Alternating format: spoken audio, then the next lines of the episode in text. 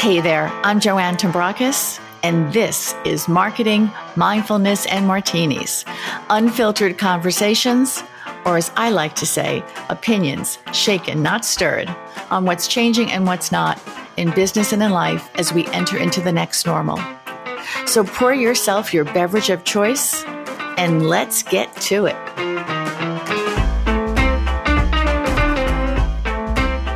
My guest today is a networking expert. She's the author of Build Your Own Dream Network, which has been called a masterclass in networking.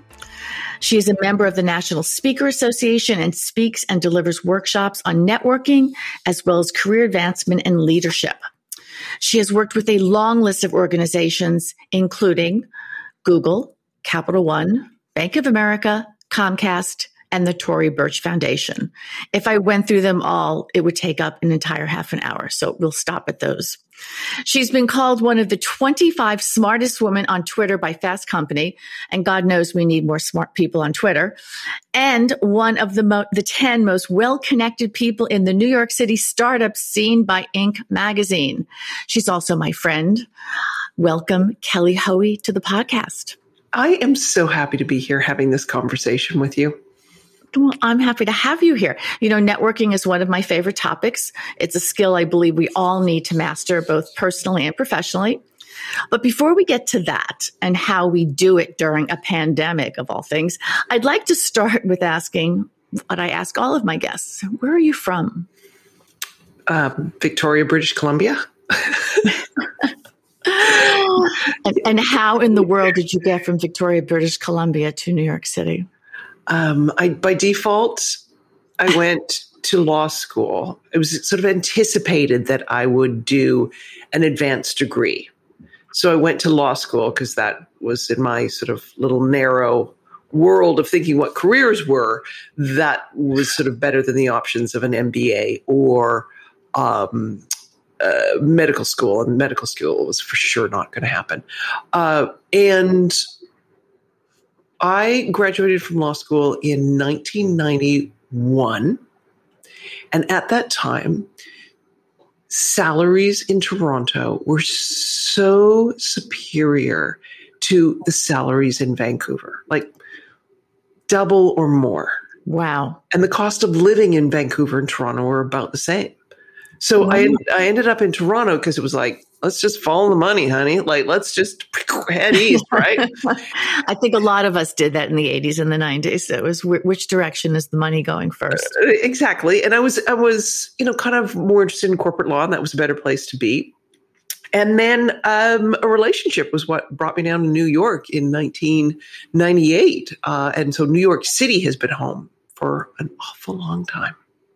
And how I have to ask this question because it's actually uh, so tied into networking for certain. But how did you get from being an attorney to being a an author, a networking expert, a speaker? You, I was going I'd say you travel around the world, but not necessarily right at the moment. We can get to that part later.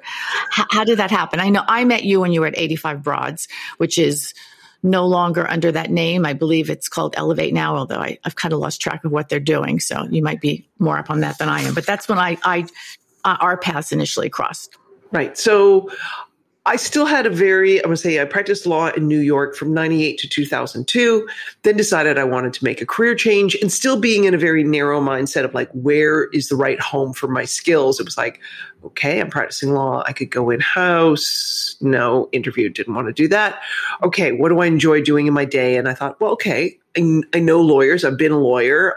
I do a lot of mentoring. Where is there a role within a law firm that would allow me to kind of benefit and piggyback on this legal experience and do something else? So I moved into attorney training and professional development. Uh, and from there, uh, moved into legal marketing. So that was about sort of a five and a half year time frame before you and I met. It was when I was in the marketing role and I was building out the alumni program for a global law firm. And I had been tasked with this responsibility, but other than my own imagination and work ethic, I wasn't given any kind of direction or resources. So it was like, okay, how do I make this happen?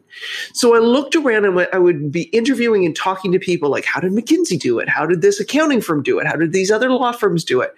And all of them had sort of staffs and budgets. And I'm like, well, that's nice. I don't have that. How am I going to do this? And that's when I hit upon 85 Broads. And that was an informal alumni program out of women who worked on Wall Street. And I got involved as a member so I could like literally lift the hood on the organization to see how you could have such um, a dynamic community and enthusiasm without a whole lot of infrastructure. Like mm-hmm. there wasn't a lot, there was a lot of volunteer kind of momentum to that network. And I thought, this is what I need because I don't have the other, you know, kind of tools to build this alumni program. And so I got very, very involved with 85 Broads, which led to Janet offering me, the founder of 85 Broads, offering me the role of president. And it's once I stepped out of like the legal profession and it, it, you know i could have been in accounting i could have been in court. Like once i stepped out of what i knew right where i thought my skills belong once somebody else kind of said hey you, there's a bigger world for who you are and what you do that kind of unlocked things. So there was the the kind of the push and the mentorship from janet but there was also being part of a much more diverse network that just made me see sort of greater horizons and possibilities for my career. But it was also the lesson from 85 Broads of, you know, we can sign up for things, but how we show up, how we mm-hmm. choose to take advantage of um, the opportunities in front of us, like you know, as you remember from 85 Broads days, there, yeah, you could volunteer or you could just attend. There was, you could have a excuse my language, a half-assed, you know, profile on the website, or you could take care to fill it out. You could blog on the site or not. I took advantage of everything. So my skills and opinions and points of view were in front of a lot of people. And that just consistency of using those tools led to opportunities. Yeah, it's interesting that you said that because in episode 21, I had on Dr. Christian Busch and we were talking. He wrote a book on, hopefully, people have listened to it already because they're steady listeners of my podcast, but maybe not. But he wrote a book on serendipity, on the art and science of this. And one of the things that he talks about is, you know, what you do when these moments arise. It's not enough to have this opportunity sitting in front of you it's what you choose to do with it which is really is really what you're talking about and for those who don't know who janet is that you were referring to. It's Janet Hanson, who was um, the founder. I don't. I haven't seen or heard from Janet in a long time now. She's on the top of my she's on top top of my of my head right now. So let's go on through this. So you you you got involved with that. You started to build your networks. Everything starts to move along, and down the road, somewhere along the line, you wind up writing a book. Yep titled how to build how to build uh, to build your own dream network so can you tell us how, how, how do you do that? especially in the pandemic. We can get to the pandemic part later. But how okay, you, so, so, how you network during a pandemic, or how you write a book? I mean, writing a book during a pandemic. See, darn, how, darn you own, how you build your own network. How do you build your dream network? Yeah, I mean, first of all, I think people need to realize they have networks. Mm-hmm. Right? We we always sort of think, oh my God, I got to go and you know, you, you hear the word networking, you think about it, you think you have to go and talk to strangers, you think that you know someone's someone who you you know a stranger you know is going to kind of anoint you um, or open doors or whatever else. You mean uh, they're not? oh, I know. My next book is going to be titled um, "I'll Take the Silver Platter Now" because I would really would like something just handed to me on a silver platter. But that being said, we're dealing with what we have right now. So I think people need to realize they do have networks. It may not be perfect, it may be inadequate, uh, but they have one because, you know, likely I would think all the listeners of your podcast, you know, may, they have, maybe they have jobs, maybe they volunteer, maybe they have families, maybe they live in a neighborhood, they go to mm-hmm. school. Like all of that, you know, you live in a building in New York City, you have doormen. Like you have, like all of that is part of your network. And mm-hmm. all of those people have networks. So I always sort of say start from the place of how are you paying attention to caring, feeding, looking after the people you already know? Because they know people. And those people know people. And that's how you kind of, you know, get your ideas or your aspirations spreading further. Um, so that's, you know, kind of one of those things. I mean, you know, part of this is people listen to what I'm saying. They're probably thinking, yeah, but Kelly, how do I? And I'm like, ditch what you think networking is. Ditch the old notion that it is schmoozing and it has to be at a cocktail party and that you're powerless and that the only people who can grant you networking favors are muckety mucks with a fancier title. Your opportunities can come from anywhere. Mm-hmm. Um, your opportunities can come because of a tweet. Your opportunities could come because, you know, you were you were responsive to someone's LinkedIn post. Like networking, networking opportunities come because you were kind to an intern. Like networking opportunities can come from everywhere. So ask yourself, how am I showing up every day for my network?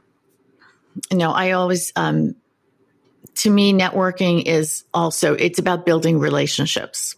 Mm-hmm. And you don't know where they're where they're going to be. I mean, I can remember when I first first started in radio, and this is hundred years ago, and I was selling country music. I had barely had an idea what I was doing, and I went to this woman who had just started out on her own, sitting on her couch, telling her why she should buy country radio music for ads, ads on the station for her, her growing agency at the time.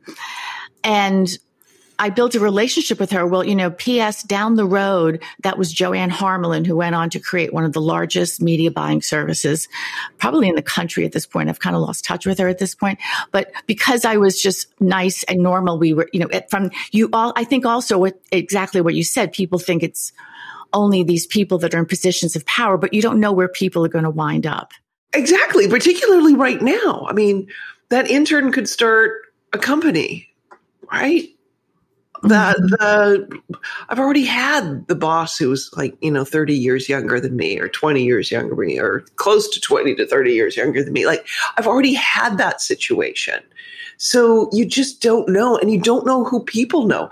As you know from working in New York City you know if you if you look at the person in front of you and think ah they're just the barista at Starbucks or they're just the receptionist at the you know, at the, you know, when I was in law firm, it's just the, everyone's got something else going on in their lives.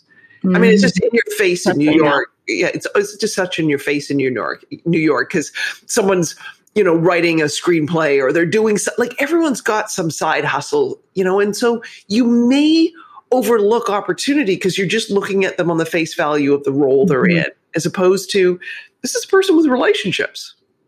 Oh, I, right. mm-hmm. I had an amazing interview um, earlier today, and this guy ended up telling me like he he was a bellhop in a hotel, and he made a business connection between a regular client and a, and a new you know I'm gonna say new guest at like a new guest at the hotel, and he made it's the time he got his biggest tip, like paid tip as opposed to just advice tip, a paid tip in his entire time as a bellhop. But you think about it, you know, it was not only him leaning into the conversation and being interested in who this guest was and helping him out. It was also that guest thinking this bellhop is a human being and has something to say and is asking me questions and I should answer them. It, so part of it is, and I think this is what you're saying. It's certainly what I believe is that it's really about being human which is really hard for a lot of people. It is really hard because they because people think they have to be a certain way, especially when you interject these words networking. You know, it's like networking. It's kind of like personal brand, which I have to use all the time for keywords, but I hate the word personal brand and I help people with their personal brands, but it's the, the word itself makes people cringe, kind of like selling. People get crazy about that, but you are constantly selling yourself in some respect. It's just when you're human about it, it's a whole different ball game. It is a totally different ball game. And I think this is what makes networking really hard. And I tell people this is why it is hard and it will always be hard because you have to deal with human beings. And we are difficult. you have to deal with human beings. And now we're in a pandemic. This is where you know, and this is something I've been on a sort of a high horse on for some time, that we need to treat digital and the opportunities to connect with people virtually, we need to treat them no differently mm. than physical in real life. There's, you know, people have treated social and online as sort of some other lesser, less adequate. Oh, this is how you behave online, and this is who you. And like, no, no, this is just human communication. This is how we connect. This is how we engage. This is what we do. So, you know, when I meet you offline, you should be the person I saw online, mm-hmm. and vice versa. How can I use online tools to maintain offline relationships? So when you start thinking about it that way, I mean, every digital interaction, just like every in person physical interaction, is a chance to build a relationship. So from your email signature line to your, um, you know, your posts and your profile online to how you show up at a Zoom. Well, one of the greatest kind of networking experiences in person is going to a creative mornings event. And I interviewed Tina Roth Eisenberg, the founder of Creative Mornings, um, in my book. But Tina, um, that ethos and that community offline is the same online. Mm-hmm. They are helpful. They are generous. They introduce themselves, you know, and then they're doing this all in the chat. They're, they're, they do not have the creative mornings, you know, host saying, "Okay, everyone, would you go into the chat and say?" No, they just they just do they this. Do and so when you're thinking about how do I engage online, think about all right, what is this online space like? What does it represent? So you think about LinkedIn. That's the office or the industry conference. Mm-hmm. You know, it reminds me, you know, from back when being a lawyer, I want to put a suit on, I want to carry a briefcase, right? So how we talk about things and things that we share should relate to what do people want to know at the office unless you're a food writer, they probably don't want to see a picture of your lunch. Like not the place for it, right? No, and and when people do that, it just stands out like a sore thumb. It's just like, what are you doing? This is not the place for that. Right. If you want to talk about what you wore to speak at an event, put it on Instagram, please. Like it's not the place for it on LinkedIn. And then, you know, I used to say like Facebook was like friends and family. So how do you have a conversation around a dining room table? And then Twitter for me is the world's greatest cocktail party. How are you a good guest that people want to invite you into conversations and have conversations with you? No, I know that's uh, it's um exactly. I, I, couldn't agree. I couldn't agree with you more. Um, so I, but I still I want to go back to this a little bit. So I know. Let me go back to this one. I was to because it's kind of crazy. But I remember that you wrote this in your book um, that you're deeply suspicious of people who say they really enjoy stepping into a room where they don't know anybody. And I'm kind of crazy because I like I like talking to strangers. I talk to these days. I talk to strangers whenever there's a human being standing in front of me when I'm outside, including the girl at the CVS checkout. Um, I don't know as many people who are as curious as you are and I think I think there's a difference. No, I, I, yeah. I, I, yeah, no, I know, and I'm aware. I'm aware of that, and I know it's challenging, and it's not challenging just for people who are introverted. There are just people who may be as outgoing, but they get uncomfortable in those situations. So, why do you think that's so, though? Why do you think it, it's so difficult for the majority of people? We, you know, you feel vulnerable. You, it's like our Neanderthal brain. Are you friend or foe? Will I be accepted? maybe because we go into those situations having our strict agenda, or someone's told us, you attend an event, you leave with five business cards. No one ever mm-hmm. says, you know what? Go and discover it's the start of a journey. No one says that. And you, so if you come out of one of those in-person events and you don't have five business cards and a follow-up meet for coffee schedule, somehow you feel like a failure or that group is useless or all of those kinds of things. I think it also gets back to um, we're worried about what we're going to say. I mean, everyone asks me, what's a good icebreaker question, Kelly? How do I start a conversation? no, no no one, like no one ever asked me, Joanne, Kelly, how am I going to listen? Mm. Oh, oh my gosh. Oh my gosh. Right. So, mm-hmm. Right. So I think we have all of this wrong. People worry about how they're going to enter into conversations. And I said, why don't you start worrying about how you're going to pull people in? Right? We've, we've got this equation all wrong. And if we could flip that, right? We, we could flip the understanding. Let's listen. Let's see people and pull them in and make them feel welcome. Well, you know what? Maybe walking into rooms of strangers would be a lot less intimidating. No, I, I, I, listening is an underrated skill. And I think we're living at a time where you know, everyone's been given a voice and, and some days I'm not so sure everyone should have a voice, but because it's just gotten that noisy and at times toxic, but it's so noisy that we forget to listen. And I remember early on in my career, another, another wise piece of information that was given to me was that if I asked the right questions and I listened to the answers, I'd have everything that I needed. I would learn, I would learn what to do with, with that particular client or how to create a relationship with someone. And we just forget to listen. Mm-hmm. Right. I'm going to say, you know, even if someone takes a call with you, like just listening what's on in the background. You know, and, and like you, you could hear a dog or you could hear a child and you you don't need to ask about it, but you can start to piece together stuff in someone's life. And that might help you in terms of how you conduct the meeting or you conduct you know the length of or or what you ask someone or how you choose to follow up with them if you start to kind of imagine and piece together their life. Because one of the biggest things with networking is you know we want to be seen and we want to be heard but we have to think about how the other person like their ability to see and hear us.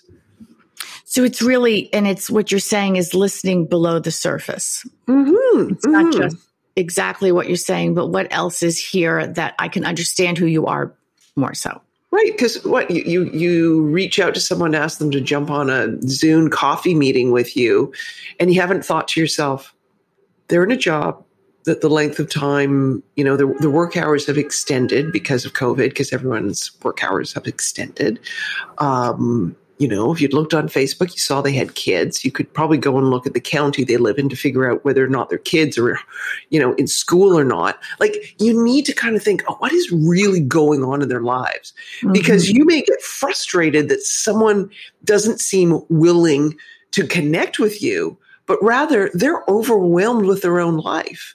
And rather than saying, hey, I'd like to talk to you about your career, you know, can I set up a Zoom coffee date? Here's two or three days and times that are available for me, which is advice that people will dish out to people to get informational interviews. You know, rather than thinking, wow, this person's really busy. They got a lot going on, a lot of extra stuff they didn't think they'd still be doing at this point. But I just have this one question I want to ask them. What do you just email them and ask them the one question? They might be really happy and really relieved, and they might just get you that answer. Or they might actually respond. I literally had a email. This is in my NYU uh, inbox today, and someone trying to sell me something in a long, long paragraph. I mean, it just went on for paragraphs on end. But here's the real kicker: it started, "Dear Martin." And again, why would I even? I actually did respond to him because my new thing, I did an episode on where I literally read, I was a rant on LinkedIn invites and I sent him the podcast episode. I told him I'm not Martin, but you know, here's something I think you might, this might benefit you to listen to it because it was just, it was mind boggling and paragraph after paragraph. And clearly, I don't even know what it was about, but I, he lost me at Dear Martin. And you have that people, you know, you have that kind of thing going on at the same time, which is a form of networking. Because if you really want to build your business, you should be thinking about, in my opinion, should be thinking about other things before you send a blind email like that. Well, it's also too, it shows the sign of, of, um, thinking there's like a template that you can mm-hmm. send to anyone you're going to sell into, which is like, like, like having a single template for how you network. That's where all of this gets like a bad rap rather than mm-hmm. saying, who is this person?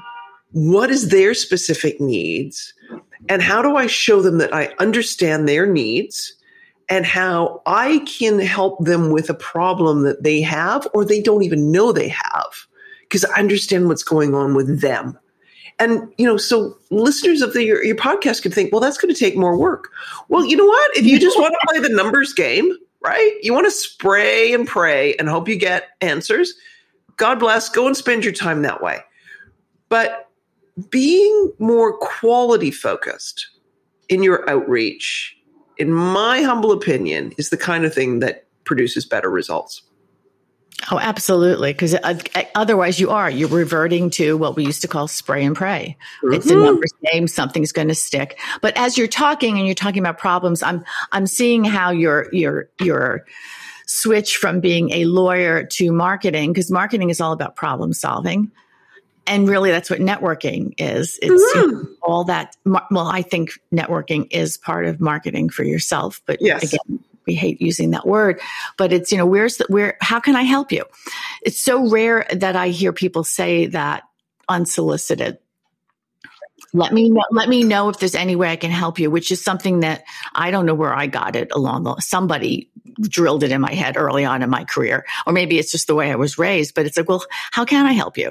And hopefully I can help you and not because I'm necessarily looking for a tit for tat, something in return. And a lot of people, I think, approach it approach it like that. Right. Well, so I was thinking, like, I, as I say in my book, networking is problem solving because we solve our problems with the help of other people. Mm-hmm. So, how can you be the type of person that other people want to help? You know, I love when people do say, "Is there some way I can help you?" But also, too, this is like where we can say, "This is where there's the beauty of social media and people letting it all hang out." Because if you spend more time reading and observing, you can figure out where people have got some challenges. and you could reach out and offer to have some help. Or you could say, right, I'm going to proactively do things. I mean, you don't have a po- you know like you post about your podcast because you want people to listen to it and benefit from these conversations. So how do you help joanne? You share the podcast.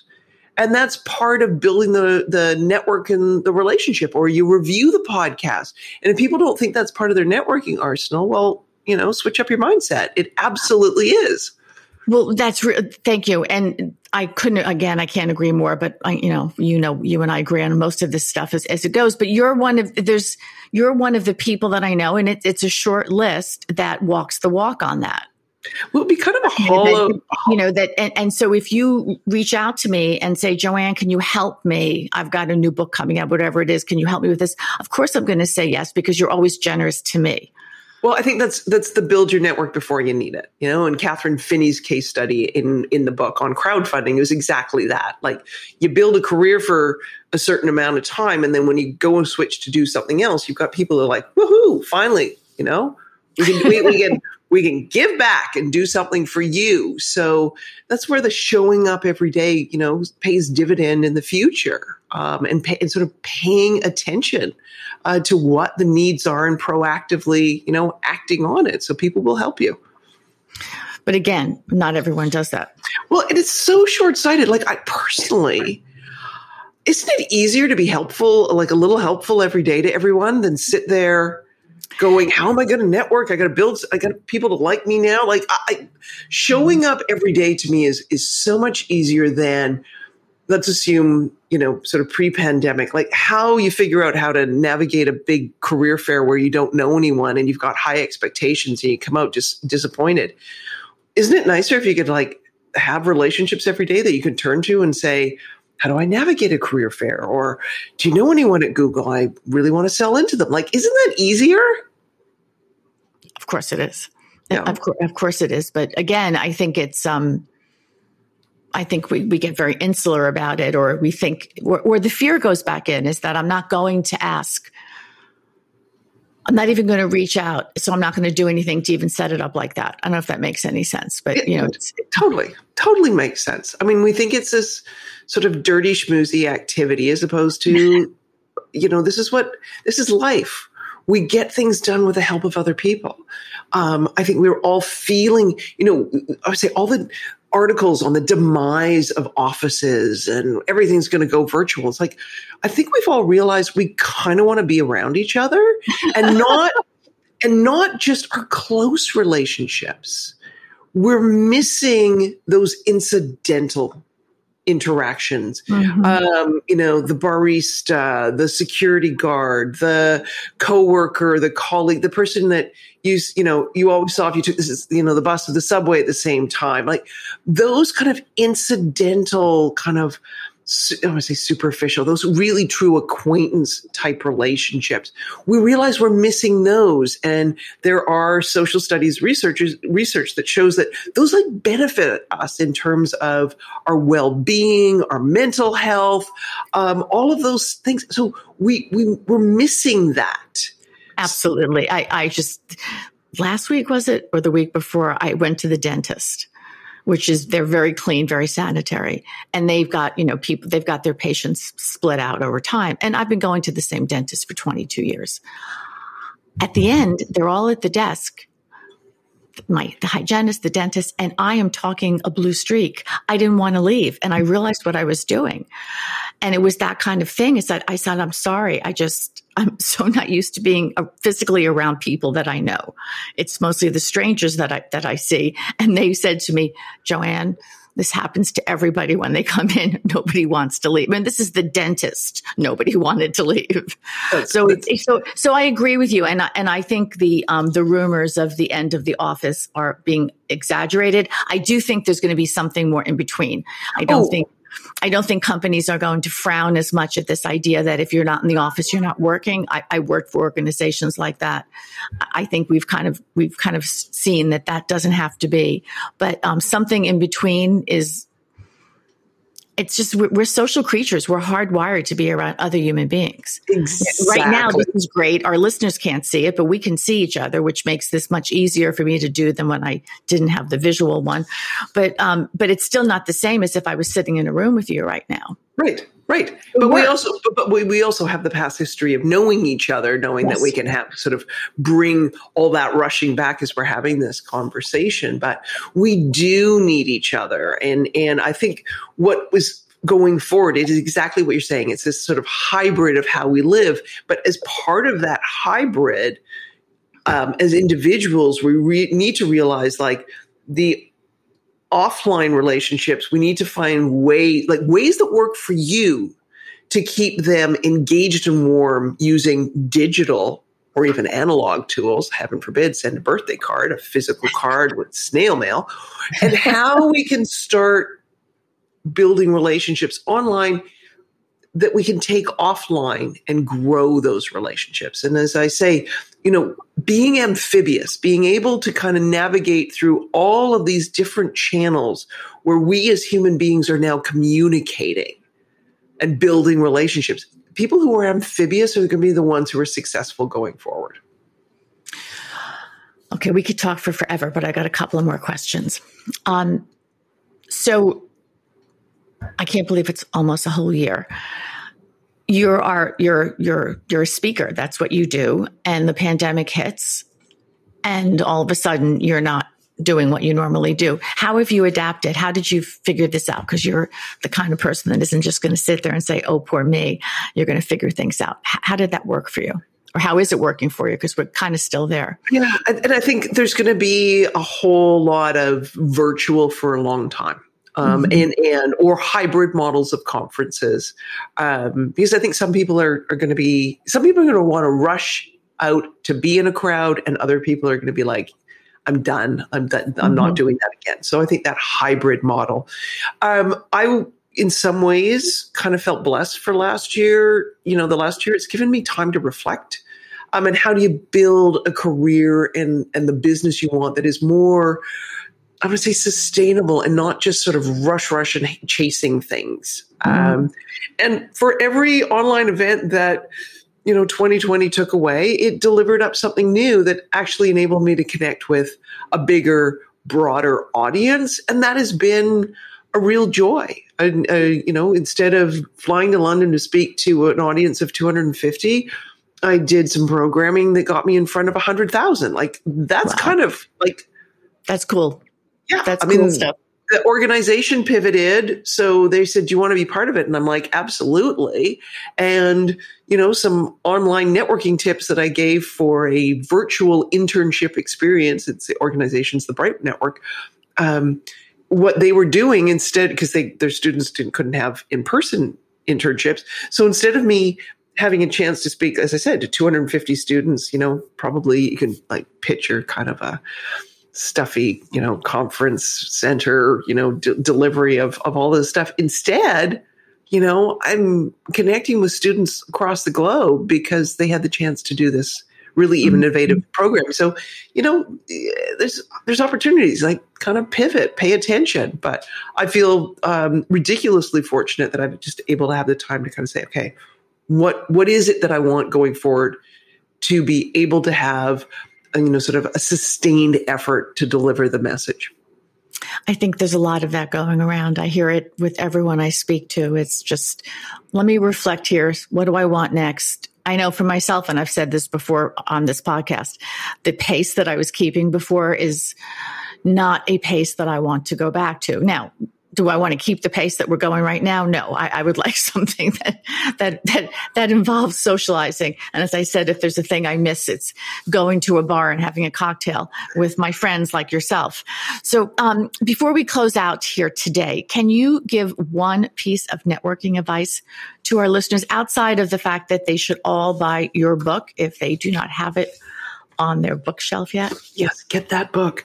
Um, you know what? One thing I would do, I would say to people, you know, take a pause and pull out your calendar and look at your calendar for the last three, six, nine, 12 months. You, you pick the period and, you know, look through and, and find, you know, we've, we've all had like endless meetings and Zooms and whatever else. And someone may have taken time to give you advice or guidance. And I want you to find those people and I want you to reach out to them and I want you to let them know what you've done with the advice or guidance. That is fabulous, fabulous advice. I love it.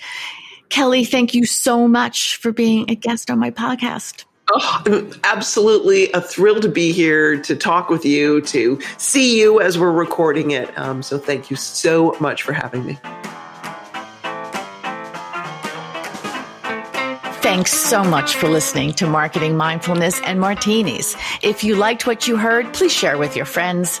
Give us a rating on iTunes or Spotify so other people can find us and hit the subscribe button so you never miss an episode. If you've got a question you'd like answered or a topic you'd like me to cover, please drop me a note. Info at joannetombrakos.com. And until next time, remember, whatever got you to where you are isn't enough to keep you there.